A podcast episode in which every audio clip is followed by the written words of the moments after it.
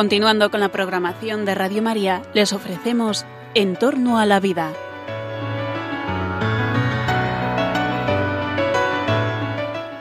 Es un espacio dirigido por José Carlos Avellán y Jesús San Román.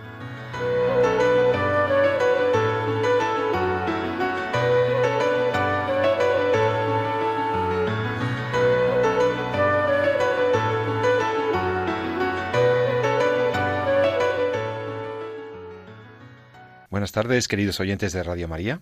Os saluda José Carlos Avellán en esta edición del programa En torno a la vida. Un programa que, como podéis comprobar, ha cambiado de horario. La parrilla de Radio María se renueva, la parrilla de Radio María es tan viva y está tan pendiente de vuestras necesidades, de vuestros gustos, que ha decidido que este programa dedicado a la ética de la vida, de las ciencias de la vida, de la naturaleza, de la medicina, etcétera, esté en este horario. Eh, ya no se nos podrá escuchar a las nueve de la noche, sino ahora, en este horario, en, las, en los próximos cincuenta minutos, todos los miércoles cada quince días. Y por cierto, eh, el programa pasará a ser dirigido de una manera primordial por el doctor Jesús San Román, que hoy no podrá estar, pero que ya en la próxima, en el próximo programa podremos contar con su presencia, como habitualmente, en En torno a la vida. Sabéis que Radio María tiene eh, estrena parrilla ahora en octubre, pero que los programas anteriores, los programas que te has perdido, los programas que no pudiste escuchar, sea de En torno a la vida, o sea, de otros compañeros voluntarios que hacen magníficos programas, pues los puedes escuchar descargándotelos o eh, ejecutando la reproducción eh, instantánea en el podcast de Radio María, entrando en radiomaria punto es. El podcast, y ahí puedes escuchar todos nuestros programas. Así que saludo cordialmente a todos nuestros oyentes que, bueno, algunos habrá despistado hoy y, y no nos habrá cazado en esta primera... Cuando cambiamos de horario siempre es un poco así, pero enseguida espero que podáis seguirnos y nosotros estaremos aquí fielmente todo lo que podamos para, pues para entretener, informar, iluminar criterios sobre cuestiones de extremada actualidad. ¿Y qué cuestión no puede estar más de actualidad sino la propia naturaleza? La creación, el mundo que nos rodea, el mundo natural, la naturaleza, que es eh, pues espacio para el encuentro, espacio para la belleza, espacio de manifestación de la gloria de nuestro Señor. El cuidado de la tierra, el cuidado de la creación, eso es lo que nos va a ocupar en el programa de hoy. Porque la tierra, el planeta, nuestro mundo, esa, ese gran regalo del Señor, que es la creación, sufre, está, eh, bueno, no lo estamos cuidando muy bien, esa es una realidad, pero yo te pregunto, ¿eres consciente de cuál es el alcance de los problemas que afectan a la tierra, a nuestra casa común? ¿Eres consciente de que de lo que hagamos con nuestro planeta, con nuestra naturaleza, serán eh, directamente eh, afectados nuestros hijos, nuestros nietos, las futuras generaciones? ¿Sabes que todavía estamos a tiempo de resolver, paliar e incluso eh, amortiguar al menos algunos de los problemas más graves que aquejan al medio ambiente, al medio natural? ¿Y sabes que hay expertos que se ocupan de pensar sobre esto y de recomendar eh, bueno, pues posibles alternativas, nuevas formas de relación con nuestro medio natural? Pues esto es lo que nos ocupa hoy, cuidar la creación, la creación que es imagen, reflejo de Dios mismo. La creación, el medio, la naturaleza, de la que nosotros somos parte. Parte con una dignidad maravillosa, por supuesto, pero al fin parte de esa creación. Y para hablar de los temas ambientales y para que nos ilumine sobre si realmente esto del, del destrozo que hacemos al planeta tiene solución o no, tengo la suerte de volver a contar en los micrófonos de Radio Madrid, porque es la segunda o la tercera vez que le tenemos en estos años, a un experto muy querido, el doctor Pablo Martínez de Anguita. Pablo Martínez de Anguita de Uart es doctor, ingeniero de montes, profesor del máster en bioética de la Universidad Rey Juan Carlos, eh, promotor de una bellísima iniciativa, la iniciativa Landscare, que tiene además una revista una revista eh, ambiental. Aquí tengo delante el primero de sus números, que luego nos hablará de esta revista, de cómo podemos conocer. Es uno de los estudiosos de la carta encíclica del Papa Laudato Si y una de las personas más, más que yo conozca, más amantes de la naturaleza y que además se ha mojado y se ha manchado las manos y se ha metido en el barro para eh, proteger espacios naturales, para asesorar a gobiernos sobre cómo organizar sus, sus, su protección medioambiental. Es un grandísimo experto y además eh, un católico comprometido. Querido Pablo, bienvenido, buenas tardes otra vez en Entorno a la Vida. Buenas tardes. Bueno, Pablo, eh, desde que se publicó hace tres años la carta encíclica, este documento del Papa Laudato Si, parece que el tema medioambiental, eh, bueno, ya tenía importancia muchísima y ya tenía una gravedad enorme, el tema, el problema medioambiental, pero como que los católicos nos hemos sentido más responsables, más conscientes y además, quizá, eh, más conscientes no solo del problema y de sus posibles soluciones, sino que los católicos tenemos un particular prisma, una forma de ver este tema, y, y, y creo que hay una originalidad en el mensaje cristiano muy interesante, ¿no? Bueno, lo, lo primero es que el Papa nos llama a todos, seamos cristianos, nos, uh-huh. seamos cristianos o no seamos cristianos. En su encíclica Laudato Si nos invita a todos a, a cuidar a nuestra casa común, ¿no? Por lo tanto, es verdad que cada uno puede tener su particular visión, pero lo fundamental no es tanto lo que nos separa, sino lo que nos une. Lo que, el, de hecho, la, la conservación de la naturaleza, el, el disfrute de, de, de su belleza, es un, es un campo para la unión, para, para la fraternidad, para la hermandad, para el ecumenismo, para, para trabajar juntos con, con personas que a lo mejor podríamos diverger en otros puntos, ¿no? Pero antes de decir qué es lo particular, yo, yo creo que lo, lo fundamental para un católico es que es un terreno para compartir, para estar juntos, disfrutando, dando gracias y cuidando. Oye, Pablo, lo primero que quiero es que tú, como experto conservacionista, te distingues desde hace treinta y pico años por una clara acción, no solamente en tus clases, en tus estudios, en tus escritos, en tus proyectos, sino también una, una actitud de, de, de enorme compromiso con la naturaleza y por lo tanto eres conocedor, como pocos, de, del alcance de los problemas.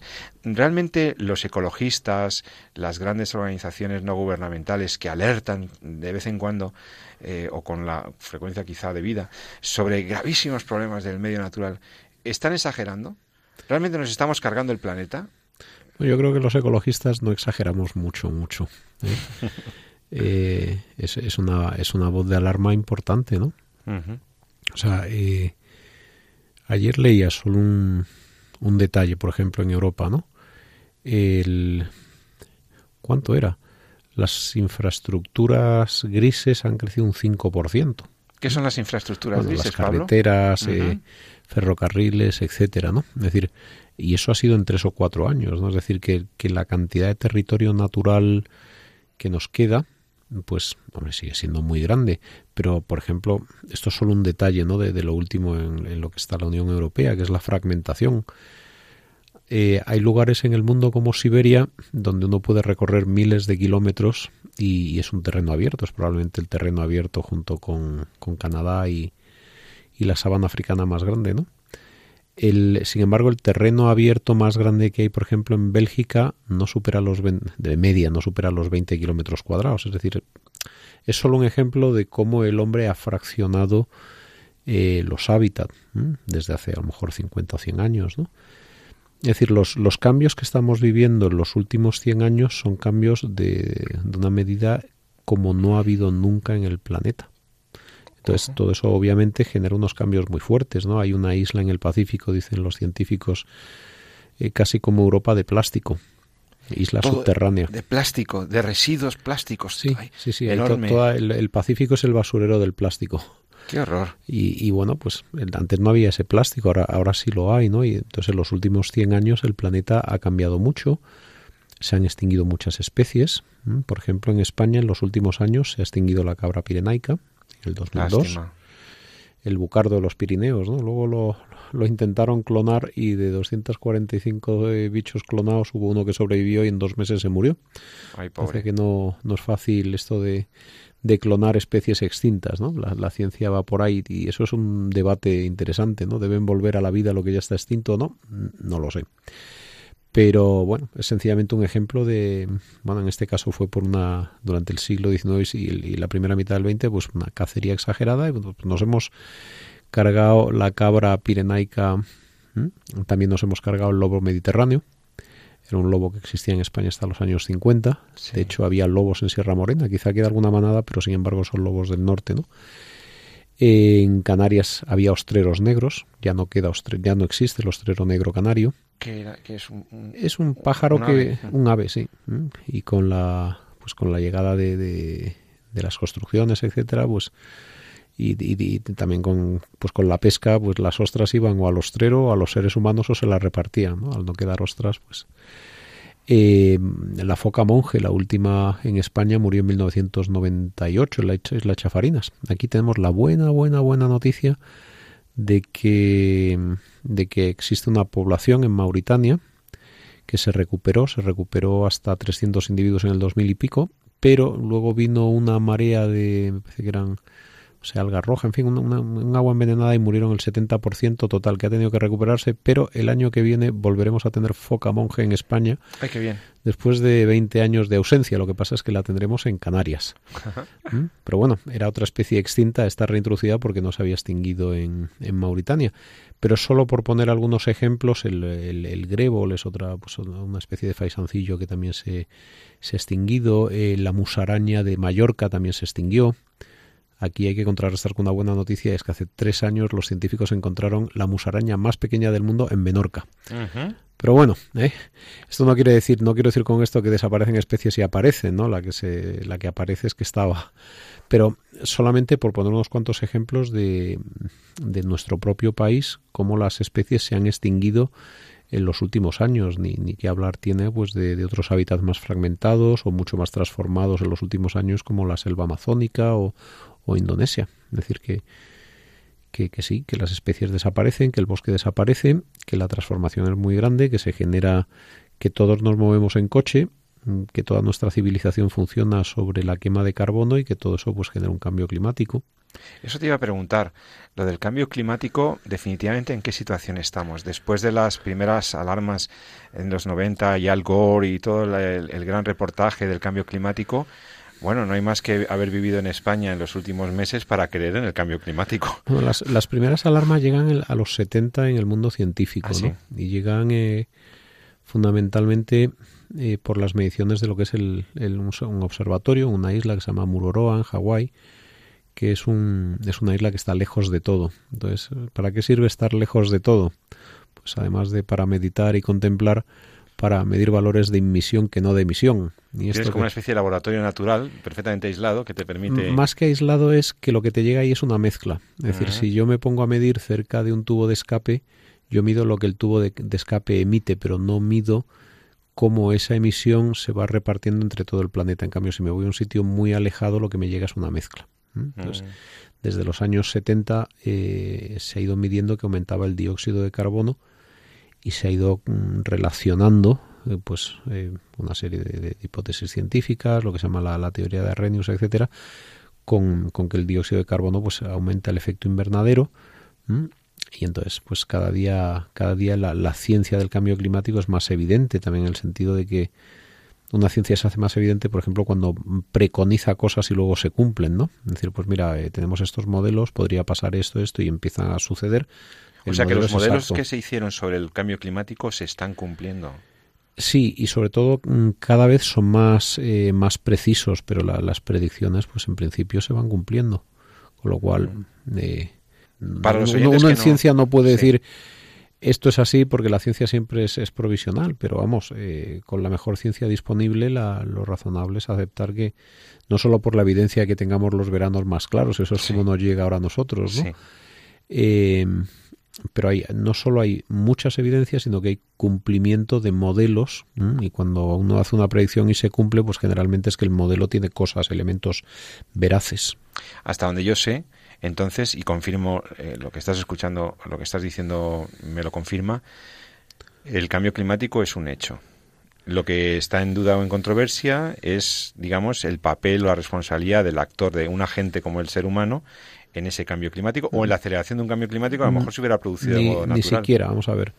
El clima puede cambiar por dos razones. El clima puede cambiar por, por, por ejemplo, por el eje de rotación de la Tierra, como ha pasado con las glaciaciones, y de hecho pues parece ser que cada doscientos cincuenta años hay un, épocas frías y épocas calientes. Parece ser que en el siglo diecisiete la familia real patinaba sobre hielo en el Manzanares y en el siglo trece los vikingos plantaban viñas en Groenlandia, lo cual nos Joder. habla de una cierta variabilidad que tiene que ver con, con cómo rota la Tierra sobre sí misma y sobre el Sol, y estos son unos periodos más o menos variables, luego hay otros periodos más largos que han generado glaciaciones, etcétera, ¿no? Entonces, es verdad, estamos al final de un periodo frío y en mil novecientos, mil ochocientos algo, pues debimos entrar en un periodo cálido. Pero la ciencia nos dice que, que la responsabilidad es nuestra. ¿Y por qué lo puede decir la ciencia? Volvemos a lo mismo por los, los modelos predictivos y sobre todo porque si la culpa no fuera nuestra, es decir, si esto fuera un ciclo normal, pues tendría que mantenerse unos parámetros normales, ¿no? Es decir, si las cosas varían de menos uno a más uno, pues es fantástico, y siempre menos uno más uno, pues esto es una constancia y quiere decir que hay una causa mmm, controlable, sí. Más que controlable es que es así, pues que la, la de la Tierra rota con estas variaciones y va de menos uno a más uno, pero cuando, cuando vas de menos uno a más tres y siempre iba a uno, la diferencia de tres a uno tiene una causa nueva. ¿Mm? Uh-huh. Entonces ahí es donde... Donde está el factor humano. Donde está el factor humano, efectivamente. Y, para que nuestros y luego oyentes... el factor humano también está en la velocidad. Ah, es decir, los, es, los, cambios, los cambios pueden acontecer cada X años, pero cuando lo que iba a acontecer en cincuenta años acontece en cinco, hay una causa nueva que no es natural. Y sobre todo hay una explicación, que es la quema de dióxido, la quema de, de carburantes, que tiene un efecto directo sobre, sobre lo que es el C O dos atmosférico y sobre la reflectancia de, o el reflejo de, de, los, del, rayos solares. de los rayos solares que son devueltos de nuevo al planeta, ¿no? ¿Cuáles son las consecuencias eh, para la vida ordinaria de las personas del cambio climático? Algunas ya las conocemos y las estamos padeciendo, pero ¿cuál te parece a ti las más dramáticas o las que nos deberían preocupar más? Yo eh, creo que las, quizá las, las más dramáticas a lo mejor no tienen que ver con el ser humano, sino sobre las condiciones naturales, ¿no? Es decir, si se nos desertifica España y Castilla-La Mancha es como Almería, las especies van a desaparecer, van a tener que emigrar, o veremos a ver si tienen tiempo para hacerlo, ¿no? Y luego la, la agricultura obviamente es la, la gran sufridora de, de todo esto, ¿no? El, los cambios no son malos, lo malo son las prisas en los cambios. Si te cambia el clima en quinientos años te adaptas, si te cambia el clima en cinco años ni se adapta el agricultor, ni se adaptan las águilas, ni se adaptan las perdices. Y entonces viene una, una extinción o una, o una movilización donde, pero que es difícil, una, las movilizaciones en la naturaleza suceden muy, muy despacio, ¿no? Entonces, eh, estaríamos fundamentalmente ante un, un problema donde las tierras que son más frágiles, eh, y cuando hablo de fragilidad, por ejemplo, pienso en el Sahel, en... En, en tribus ganaderas que dependen de un ciclo de lluvias. Claro, esta gente si no le llega el agua, pues pensemos las hambrunas como ha habido en Etiopía, en pues esto sí. esto puede suceder, claro, si, si esta gente que vive al, al, al borde de la supervivencia le llueve la mitad de lo que le llueve, pues, pues no van a poder comer, ¿no? Y lo mismo le va a pasar a, a muchas eh, especies de seres vivos. Y la gran pregunta, o la pregunta del millón es, ¿estamos a tiempo de revertir ciertos procesos o de paliar los efectos de procesos que no podemos revertir? ¿Y qué podemos hacer nosotros?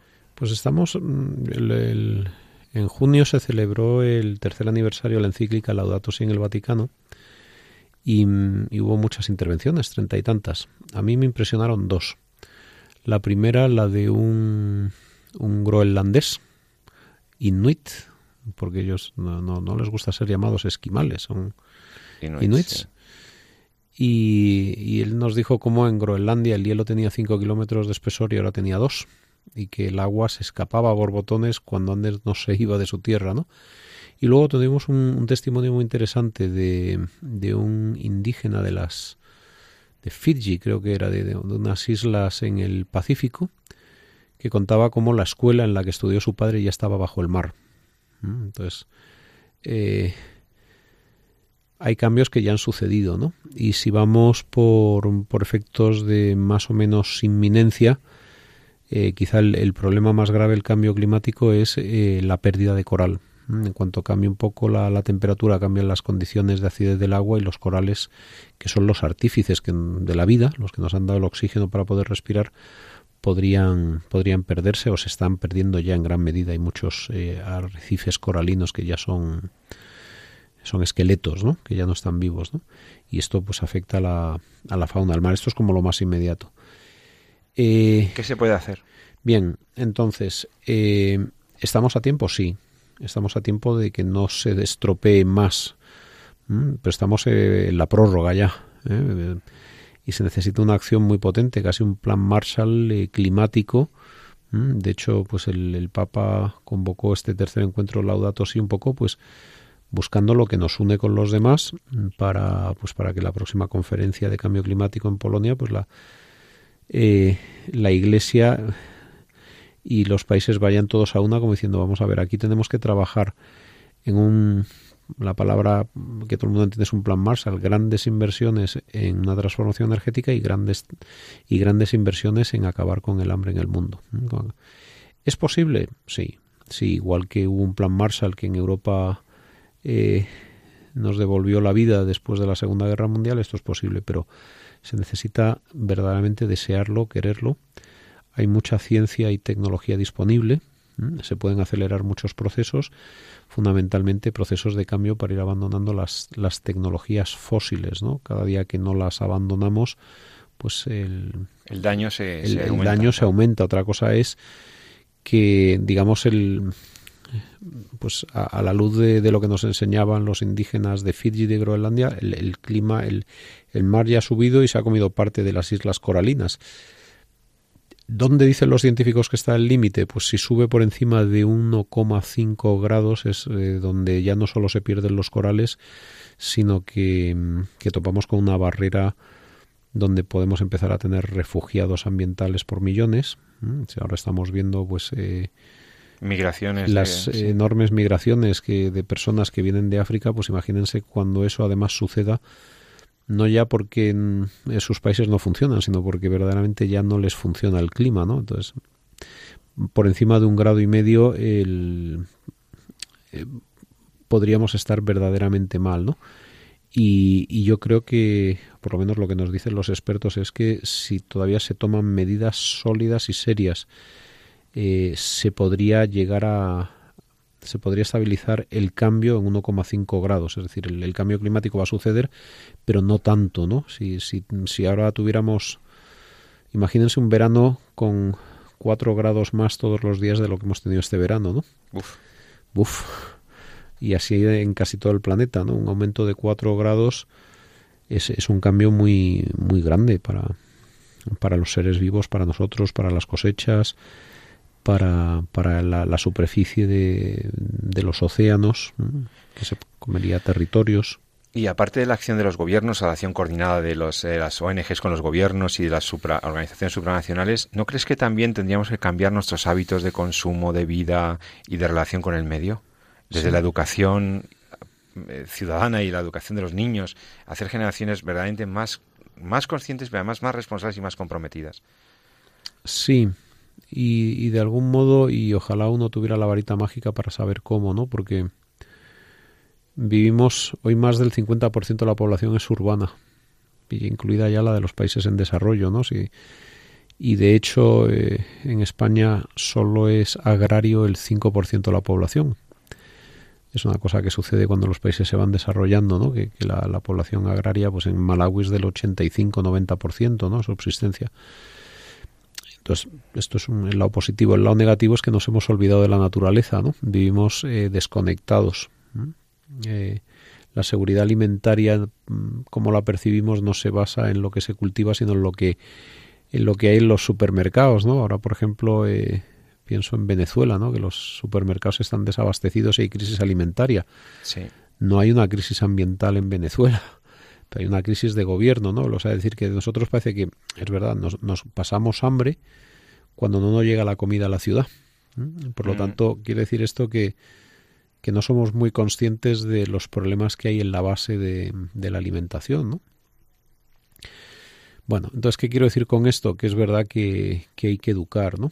Y, y hay que modificar hábitos y hay que incorporarlos.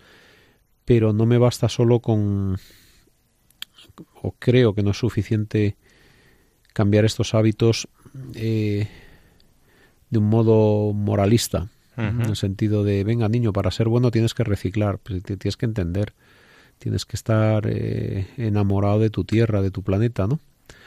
Esto es como estar casado y decir, bueno, yo no me voy con otra mujer porque es malo. Hombre, será malo porque quieres a la tuya, ¿no?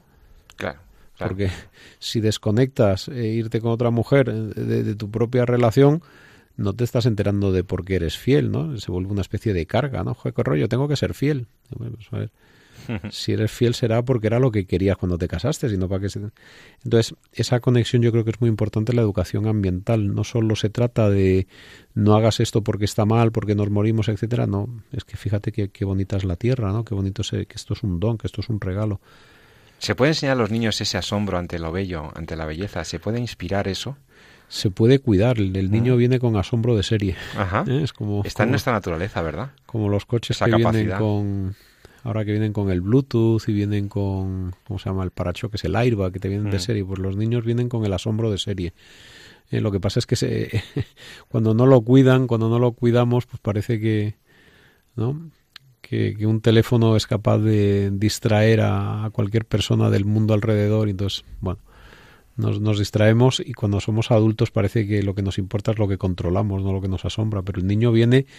El niño viene asombrado, ¿no? Basta ver un bebé cómo te mira por primera vez. O sea, cuando el, el desarrollo de los bebés es una maravilla, o sea, cómo lo miran todo, ¿no?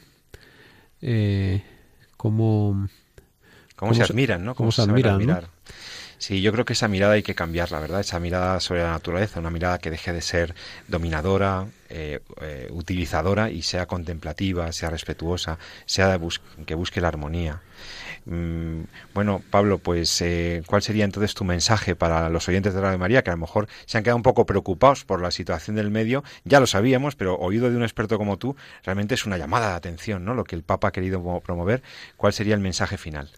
Pues yo creo que mm, tenemos una, una ocasión muy buena de, de encontrarnos con, con nosotros mismos a través de, de la contemplación de la naturaleza, de encontrarnos con los demás, con personas que a lo mejor eh, ideológicamente uno está distante.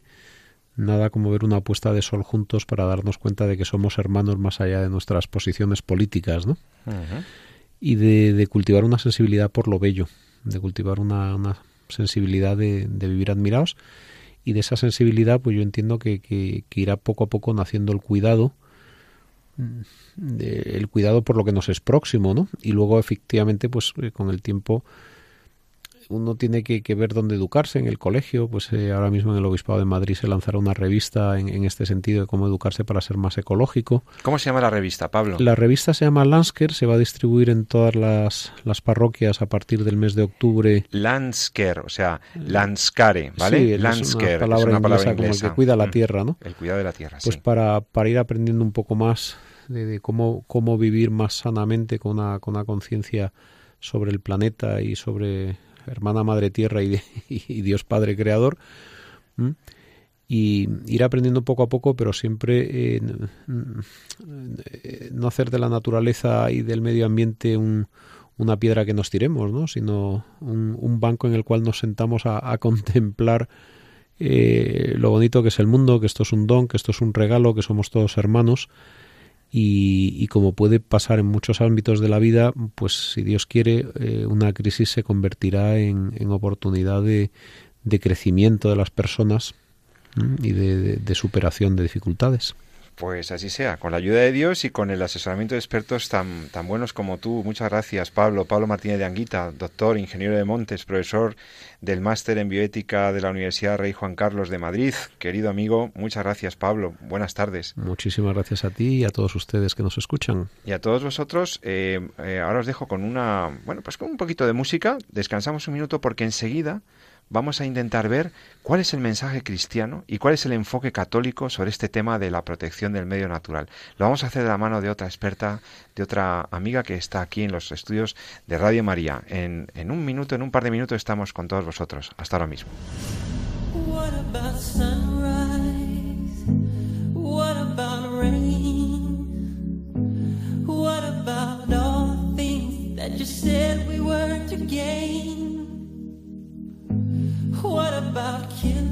feels? Is there a time? What about all the things that you said was yours and mine? Did you ever stop to notice all the blood we shed before? Did you ever stop to notice this crying earth, this weeping shore?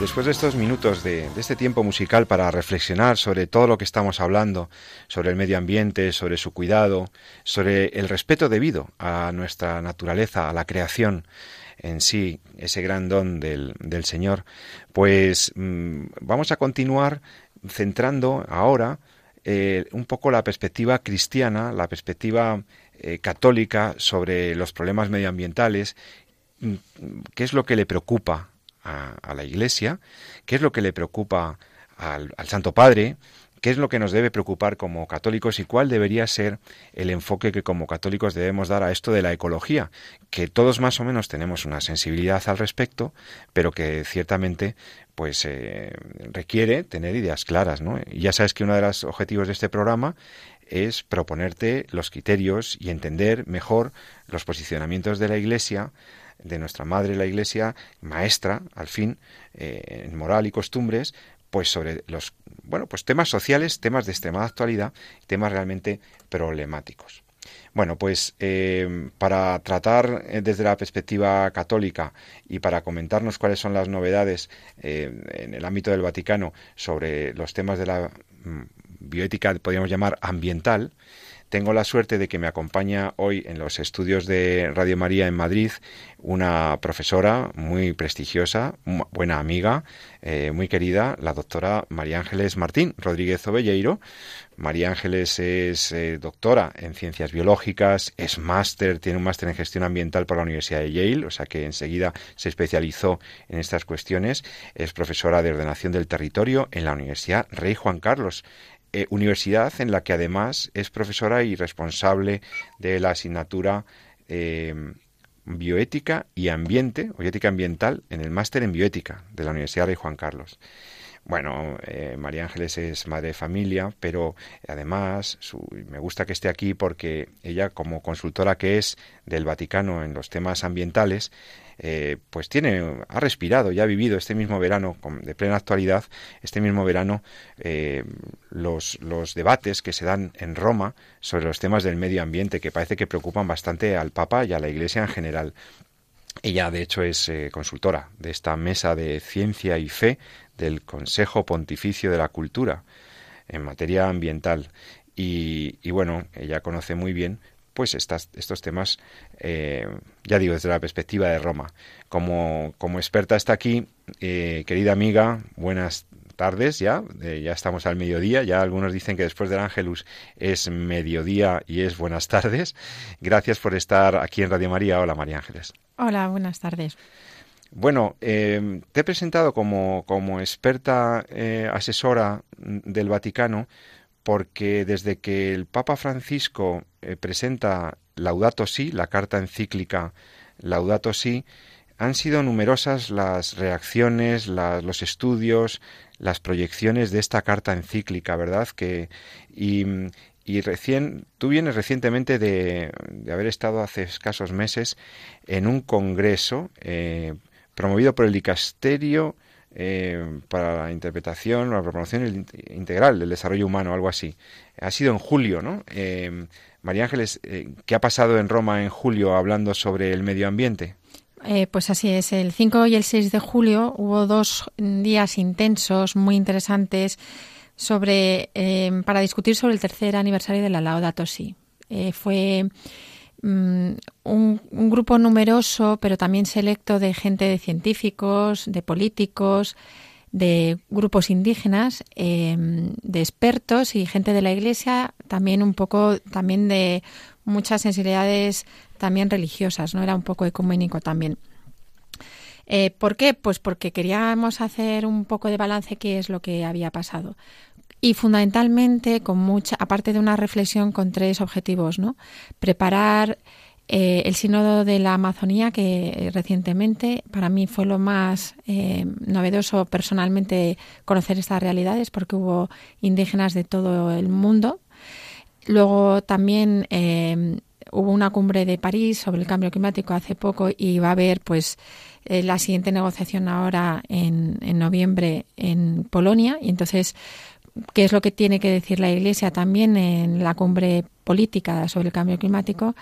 Y también sobre el sínodo de los, de los jóvenes, ¿no? Eh, entonces, bueno, pues realmente fueron dos días intensísimos de mucho trabajo y, y de mucha bendición, la verdad. ¿Cómo está el tema de la Amazonia? Ya que tocas ese tema, que fue uno de los asuntos nucleares de este congreso, eh, realmente nos estamos cargando la Amazonia, y ahí hay un riesgo ecológico global y hay un riesgo humano concreto, ¿no?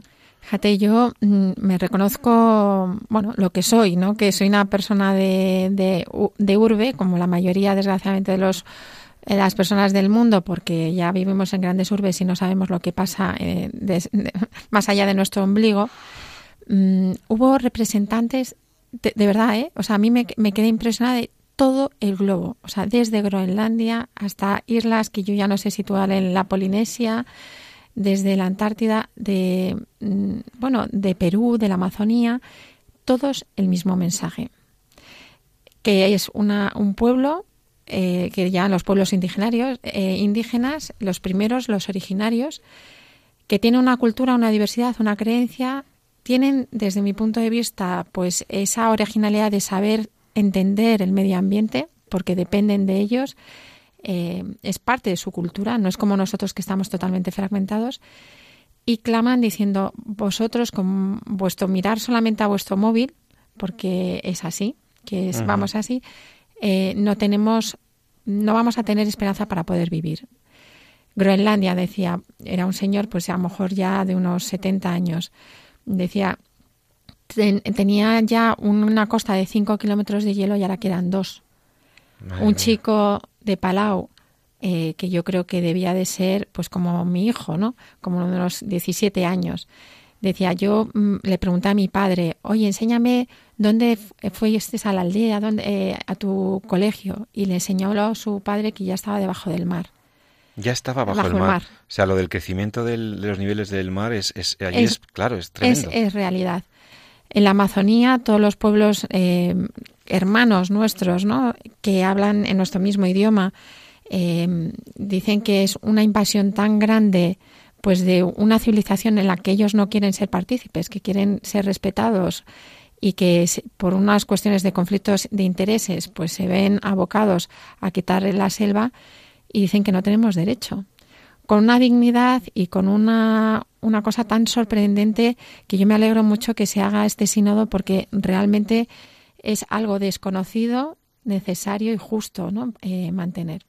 ¿Cuál es la relación entonces entre la, eh, la ecología y el desarrollo humano? Porque siempre pensamos en la mera conservación, de seguramente para salvaguardar nuestros intereses, ¿no?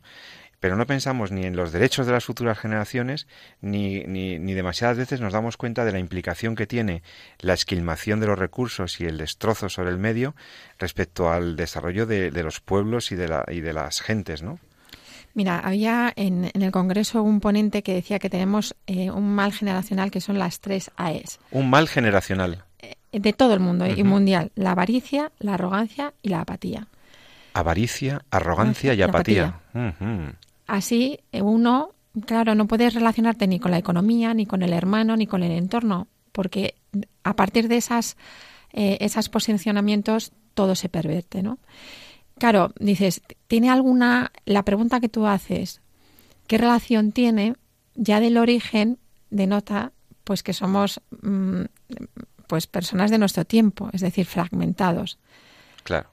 Porque la relación natural quiere decir que yo tengo que pues a, a consumir y producir en un círculo que sea capaz de ser asumido por personas que no me dejen de descartados a nuestro al, alrededor, ni en mi entorno que no es mío, que ha sido es un don de Dios, y saber para qué voy, porque muchas veces vamos en un en un tren descarrilado sin saber dónde vamos, pero por supuesto siempre eh, consumiendo, consumiendo y por supuesto siempre mirando una pantalla al móvil, nunca mirando a nuestro alrededor. ¿Y los jóvenes? Y los jóvenes igual. Los jóvenes es verdad que el, yo creo que uno de los males tan grandes que tenemos nosotros es que les estamos quitando el deseo. Un deseo que tenemos todos de jóvenes, bueno, lo tenemos de siempre porque estamos hechos así de deseos, ¿no? Pero cuando se florece la etapa de la vida es en la juventud y nosotros siempre, por nuestra manera de hacer o, o de no entender, pues le estamos siempre tapando, ¿no? Ese deseo. Es verdad que por una parte tiene unas ganas y tiene muchísima sensibilidad con, y nos, ha, nos hace ayudar pues a, a la belleza de la creación, al trato con los animales justos, a estar cerca de la naturaleza, pero por otra parte, pues en los botellones, ¿qué, qué, qué, qué razón, ¿no? Vemos que, que no les enseñamos, ¿no? Hay una cantidad de basura. Entonces, todavía les falta un maestro para hacerles integrar toda esta sensibilidad que ellos tienen, ¿no? Estás escuchando Radio María, estás en el programa En torno a la vida, el programa en el que tú puedes intervenir mandándonos tus mensajes tus eh, a través del correo electrónico en torno a la vida, arroba radiomaria.es, en torno a la vida, arroba radiomaria.es. Estamos hablando con la doctora María Ángeles Martín, profesora del Máster en Biótica de la Universidad Rey Juan Carlos, experta en biótica ambiental. María Ángeles, en el Vaticano se ha hablado, no solamente ha habido un congreso este verano, como nos estás describiendo, tan interesante, con estas tres claves tan importantes, el tema de la Amazonia, el tema del cambio climático, la proyección a las futuras generaciones de unos criterios sensatos, sostenibles, ¿no?, del cuidado de la casa. Pero yo quiero aprovechar tu presencia aquí para que nos digas, eh, bueno, pues eso, eh, ¿cuál es el, cuáles son las, digamos, los fundamentos de una ética an- ambiental? ¿Por qué defender el medio natural? ¿Por qué un cristiano o en qué, con qué razones un cristiano debe defender el medio, debe proteger la naturaleza, eh, etcétera? Uy, ¿en cuántos minutos me das? Bueno, hasta tenemos eh, todavía alguno hasta el, hasta el final del programa. Bueno, vamos a ver. La, los libros que nosotros tenemos de la revelación, ¿no? Es el libro de la escritura, de la creación y de la experiencia. Entonces, bueno, cada uno, pues yo a lo mejor tengo la experiencia de que a mí la belleza la, de la creación me habla de, de un reflejo de Dios. Y uh-huh. tenemos esa tradición que es sacramental. La, la naturaleza no es un adorno, uh-huh. sino que es un reflejo sacramental de que ahí está Dios, ¿no? Uh-huh. También, o sea, la naturaleza es un reflejo de Dios, Dios, pero no es Dios. No primer es Dios punto. En absoluto. Esto hay medio, que sacar claro. de, de los neopanteísmos en los que vive mucha gente, ¿no? Exactamente. Luego, eh, también me habla de cuál es mi correcta posición eh, en el mundo y con el que me ha dado, ¿no? ¿Quién soy yo y quién es él y qué es lo que tengo alrededor? En la encíclica habla de un capítulo, es la del Evangelio de la Creación, y nos sitúa justo cuando hay el pecado, ¿no?, de Adán y Eva, que está en perfecta armonía en el jardín del Edén, y cuando de repente en, quieren ser Dios, o sea, se descolocan de esa estructura, eh, Dios les expulsa del paraíso. Ese expulsar del paraíso No es una no es un no es una cosa literaria de, bueno, pues vamos a hacer un relato más bonito, sino que es que es exactamente una consecuencia del pecado. Yo uh-huh. cuando peco, peco contra Dios, contra mi hermano y contra la naturaleza. Uh-huh. Y se nos ha olvidado que nuestro pecado con la naturaleza nos hace daño a nosotros, a mi hermano y a Dios. O sea que hay una trascendencia, un efecto eh, sobre toda la creación de cada gesto, de cada acto que realizamos, ¿no? Eh, vivimos y debiéramos estar en, otro, en otra sintonía, en otra armonía con, con la creación. Y luego además es que es como Dios habla a través de nosotros. Uh-huh. No solamente Dios nos habla pues una iluminación de un libro, de una persona, de un testimonio, sino que esa creación que nos ha hecho, pues este día tan radios, eh, radiante que tiene, o esa lluvia que necesitamos, o esos, esa maravilla de la naturaleza que dices, ¿qué es esto? ¿Este es tú? ¿Por qué te sale? Ese es el diálogo que Dios se hace presente, nunca nos deja solos, ¿no? Siempre esa es su promesa. Y además también te dice la encíclica que porque no es un es una encíclica, no quiere decir que es un documento tal cual, porque no tenía otra cosa que hacer el, el, el Papa, sino que es dogma de la Iglesia, o sea, ya es tradición de la Iglesia, porque recoge lo que desde los desde siempre, desde Adán y Eva, es el libro que nos ha dejado Dios para entenderle, ¿no? Eso, lo, lo que lo que quiero decir es que nosotros tenemos que experimentar y salir de nosotros mismos para ver qué es lo que nos estamos perdiendo, ¿no? Uh-huh. Y ese es el mal que nos hace despertar, porque estamos descartando a la gente, estamos siendo avariciosos y además nos estamos perdiendo ese diálogo. ¿Y por qué? Porque toda la creación es un reflejo trinitario de lo que es Dios, ¿no? Dios no es una per- solo es una persona, son tres, y es además una relación, una relación en la que me invita a mí a participar, y participar de muchas maneras, ¿no? Pero a través de la naturaleza. Y, y, y en, la, en lo que ahora nos está diciendo la, eh, la Iglesia es decir, oye, tenemos aquí esto, no os estáis enterando, y además por no estar enterándos, estamos eh, pues mmm, contaminando, estamos destruyendo el territorio que me hace daño a mí, mmm, no damos gloria a Dios y además estamos descartando a gente que son nuestros hermanos. ¿Cuál es? Eh, la, está claro el sentido que dices y, y, y me parece bellísimo lo que, lo que recoges de la encíclica Laudato Si, una lectura altamente recomendada para todos nuestros oyentes, que se la pueden descargar fácilmente, la buscan en, en Google, Laudato Si, y ahí aparecerá P D Efes, ediciones comentadas, porque la verdad es que hay ya una profusión de bibliografía comentando esta, esta obra. Pero entonces, ¿cuál es entonces? Vamos a buscar a, a, cuáles son los matices del cristiano, del católico, en el amor a la naturaleza como reflejo de, la, de Dios en su creación. Eh, por ejemplo, ¿cuál es la posición del ser humano como especie en medio de, de, de la naturaleza? ¿Somos una especie superior? ¿Somos una especie que puede disponer del medio? Eh, ¿Cuál es el matiz? Porque escuchamos algunas formas de defensa de la naturaleza o de ecología que parece que vienen a decir que el ser humano no es mucho más que, que, que, que un pececito, que una ameba o que un microorganismo, ¿no? Y yo creo que aquí hay una gran diferencia en el posicionamiento católico cristiano, eh, en la defensa de la naturaleza, también en el papel o en el orden, en el lugar que ocupa o que corresponde reconocer al ser humano. Sí, eh, es verdad que hay posiciones que se llaman biocentristas. En biocentristas. Que, biocentristas ah, que, biocentrismo. Que hace que haga una igualdad entre el hombre y, y todo lo creado. A otro, hay otro extremo que son antropocentristas, es decir, que el rey del universo es el hombre y todo se tiene que someter. Ambas posturas son no aceptables por la Iglesia, que es realmente teocéntrica, es decir, todo viene de, de Dios. ¿Cuál es nuestro papel? Es verdad que ha habido muchas interpretaciones sobre los capítulos uno y dos del Génesis, ¿no? De dominar la tierra. Y dominar es ser señor. Y ser señor es saber Eh, ¿quién te ha dado las cosas? Tú no posees nada. Nosotros, nadie se ha dado la vida. Uh-huh. Nadie es capaz, aunque por mucho que nos diga la tecnología y ese optimismo tecnológico que todos pensamos que vamos a poder ser y vamos a, a construir seres y vamos a clonarlo, que eso ya creo que no lo vamos a ver, pero en, en, bueno, está bueno. En ese ma- imaginario. Sí, pero llegará, es que la, la, la materia es la que es. y la biología es la que es.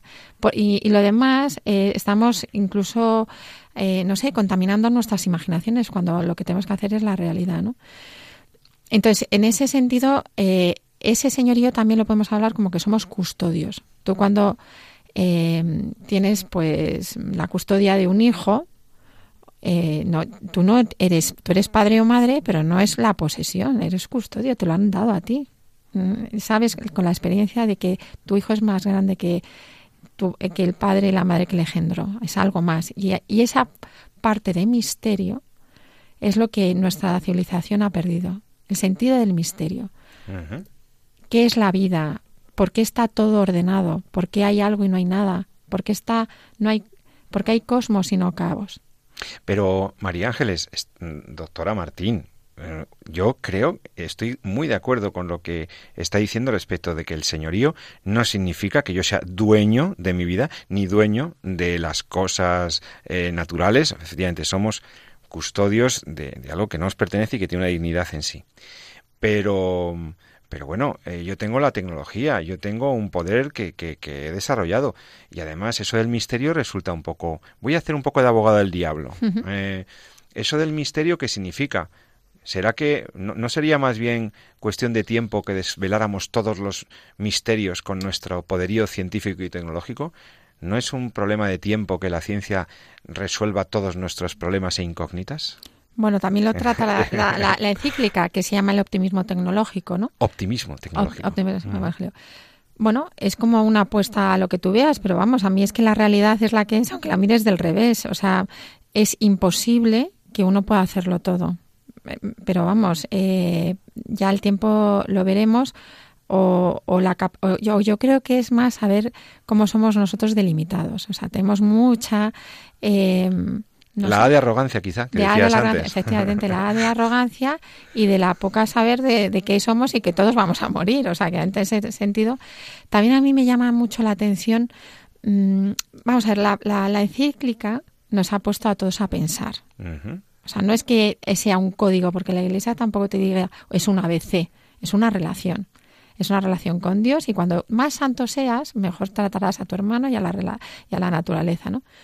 Entonces, eh, nos ha puesto también en la cuestión sociológica también un poco a trabajar. Es decir, tenemos que plantearnos otro modelo económico. Y lo ha dejado tal cual. Y dices, ¿y esto ahora cómo se hace? ¿No? Eh, también decir, ¿qué significa ser custodio? Ahora, nos dice claramente que nosotros no tenemos derecho a matar a ningún animal porque no darán gloria a Dios. Uh-huh. Y eso es muy fuerte. Uh-huh. ¿Quién soy yo para matar a un pájaro porque me dé la gana de jugar con él y tirar una pedrada? ¿Quién soy yo? Si, no claro. da, si está hecho por, por Dios, ¿no? Y claro, esa dimensión no es que ahora de repente el hombre no es que sea importante, no, no, es que está, es que no sabemos quiénes somos, que esa es la tristeza, ¿no? Y, y la manera de poder armonizar está clara que se puede, porque si no, esto no es una cuestión, sería frustrante, porque el deseo del corazón es saber que tenga un sentido a la naturaleza, que además la razón y la ciencia te dice hay un misterio porque tú, porque existen las cosas y no de esta manera. La biología, cuando tú empiezas a hablar de la evolución, o sea, el, el azar que dicen los biólogos es simplemente el principio de no saber. No es el azar estadístico de, ah, fíjate qué carambola. No, no. Lo hemos perturbado, pero la, la realidad, es, es, ese sentido del misterio, los, los científicos se llama azar. Los, a lo mejor los que tenemos la creencia, nosotros decimos, es el misterio o el que sepa con una fe decir, es Dios. Ya, ya sabe señalar eso, ¿no? Yo creo que una clave entonces debería ser la humildad, ¿no? El sentido de la humildad, sentirnos realmente criaturas y reconocer que, que, que, que no está al alcance de nuestros medios ni de nuestros... O sea, que requeriría otra vía de acceso, requerirían otros...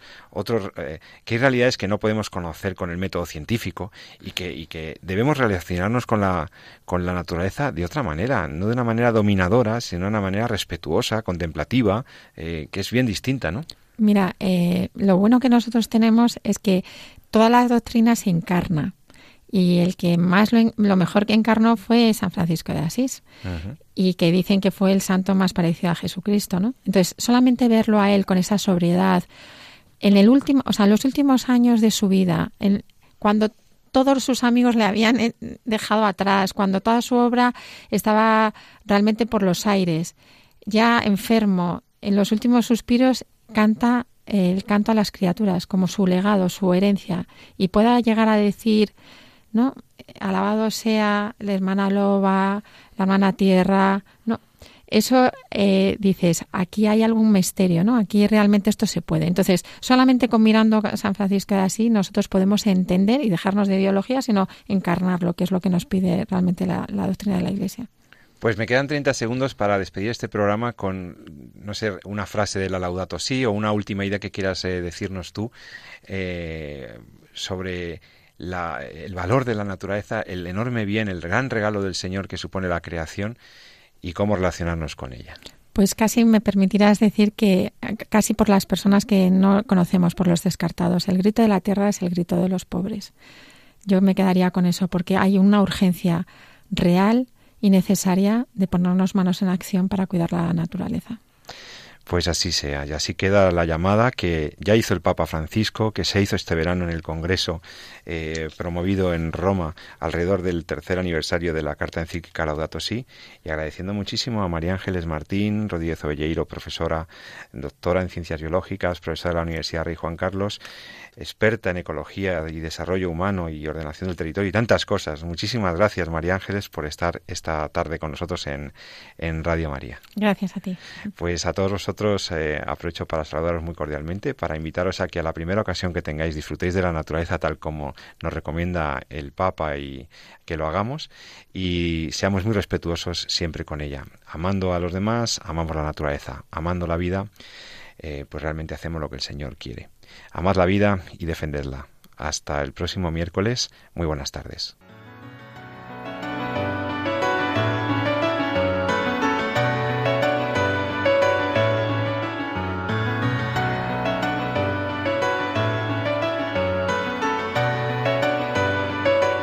Han escuchado En torno a la vida con José Carlos Avellán y Jesús San Román.